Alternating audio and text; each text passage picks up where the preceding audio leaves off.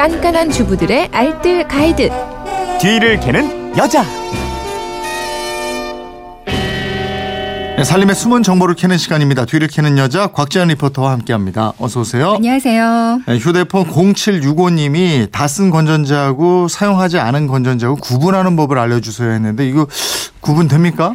TV 리모컨이 작동이 안 돼서요. 네. 건전지를 갈아 끼우려고 새 건전지 두 개를 가져왔어요. 음. 뚜껑을 열고 헝 건전지를 꺼내고 바닥에 놓고 새 건전지를 넣으려는데 뭐가 헝 거고 뭐가 새 맞아, 건지 섞였지. 헷갈릴 네. 때 분명히 있으시잖아요. 네. 이럴 때 구별하는 손쉬운 방법이 있습니다. 그거 알려드릴게요. 이거 도구 사용하지 않고도 이렇게 탁 보면 알아요? 겉으로 보기에는 아무 차이가 없잖아요. 네. 이렇게 한번 해보세요. 건전지를 세웁니다. 네. 음극이 아래쪽으로 양극이 위쪽으로 똑바로 세워서요. 책상이나 바닥까지 평평한 곳에 톡 떨어뜨려 보는 거예요. 네. 지면에서 너무 높지 않게 5cm 정도 높이에서 떨어뜨려 보면 네. 신기하게도 다 쓴 건전지는요. 통통통 튀면서 옆으로 팍 쓰러지고요. 다 쓴 게. 네. 새 건전지는 톡 하면서 그냥 바닥에 섭니다. 어. 다쓴 건전지 통통통 튀면서 쓰러지고 새 건전지는 딱 서버리거든요. 아, 그래. 그- 한번 해보세요. 왜, 그래- 왜 그렇게 그 되는 차이가 거예요? 있습니다. 이제 사용한 건전지가 튀어오르는 이유가요. 네.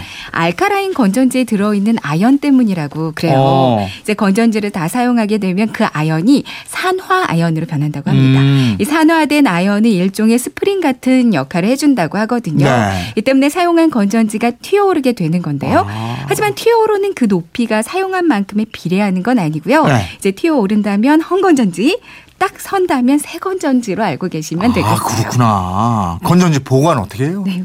가끔 새 건전지와 헝건전지가 구별이 안 돼서 같이 끼워 넣는 경우가 있잖아요. 네. 이럴 경우에는 에너지가 높은 쪽에서 낮은 쪽으로 흘러서 아래쪽에 충전이 돼 버리는데요. 네. 그럼 전체적인 사용 가능 용량은 줄고요. 에너지 받은 쪽은 충격을 받으면서 누액이 흘러나올 수 네. 있습니다. 기계가 망가지고 또 손으로 만졌을 때 따끔거리면서 화학 작용이 일어날 수 있거든요. 음. 그래서 보관할 때도 새 것과 한 것은 반드시 따로 보관을 하셔야 돼요. 네. 그 온도와 습도 높은 곳은 피하는 게 좋죠? 네, 뭐 습도 높으면 철은 녹슬게 되잖아요. 그 네. 온도도 높으면 화학 반응이 일어나면서 용량 더 빠르게 줄어듭니다. 음. 가급적 그 온도 변화가 없는 거실이나 옷장, 서랍장에 보관하시고요. 밀폐 용기에 넣으면 더 좋고요. 네. 처음 그 종이 포장지를 벗기지 않은 상태로 보관해서 하나하나씩 꺼내 쓰는 게 가장 좋은 방법이라고 그래요. 네, 알겠습니다. 그거 신기하네. 다 쓴 건통 뛰어오르고 안 쓴 거는 딱, 서고요. 한번 알겠습니다. 해보세요.